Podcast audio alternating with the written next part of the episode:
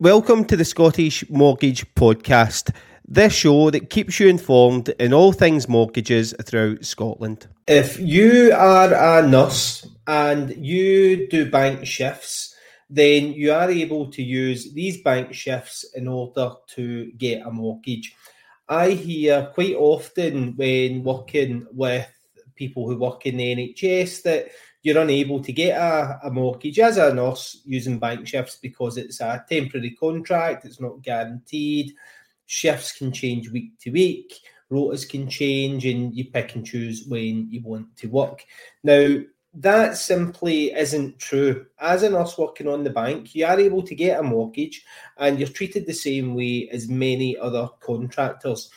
Because it is a qualification that you've got, and because it is a professional role, you are likely to get a mortgage with a high street lender, provided that you can prove that your income has been sustainable over a certain period of time and that it will likely continue. Most people know that when you work for the NHS, you're usually working there for life, and there's always going to be bank shifts available. And lenders take a view that as long as you've been doing it consistently over a period of time, then that that income can be taken into consideration. There's a few key things that the lenders will look out for, and to help you do that, the first thing that you should be doing is checking and understanding your budget and what it's going to look like month to month when you are a homeowner. So my advice is to get an understanding as to your monthly budget. So set a budget, look at your budget planner, look at what you're spending your money on each month, and look at what your income is consistently coming into your accounts every month.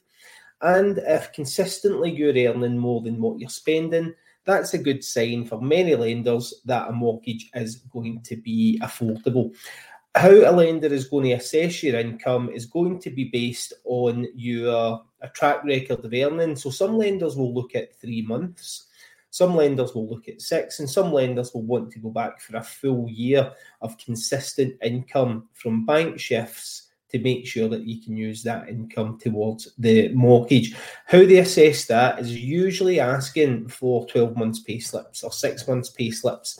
They can also get this fig- figure from things like P60s, but usually they want to see a consistent monthly income or weekly income from the bank shift. So they'll generally ask for the monthly um, pay slips or weekly pay slips.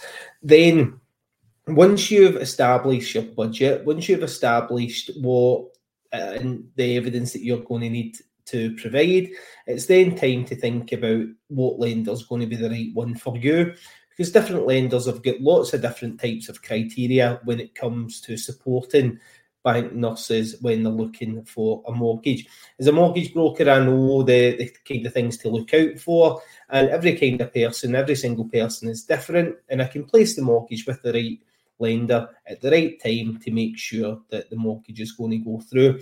Doesn't just mean that if you only do bank shifts, if you are a nurse and you're doing overtime in the bank, that bank overtime income can also be used to support your application, and that can also be used to contribute towards your income. So, what I would suggest is if you are planning to look for a mortgage and you're doing bank shifts, start thinking about how easy it's going to be to gather your documents. So, if you get paper pay slips, would maybe start keeping them, keeping a record of them. Or if you've got access to the online system, you can use that. And that would mean that you can just go in there, log in, and download them as and when you need them.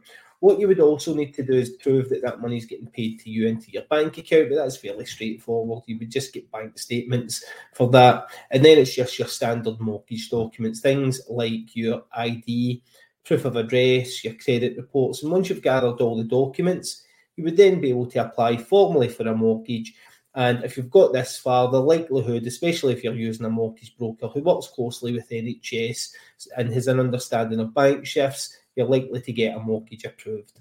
Thanks for listening to the Scottish Mortgage Podcast. Don't forget to like, share, and subscribe if you find this useful. And if you want your questions answered, pop over to our Facebook page at Scottish Mortgage Podcast and ping us a message.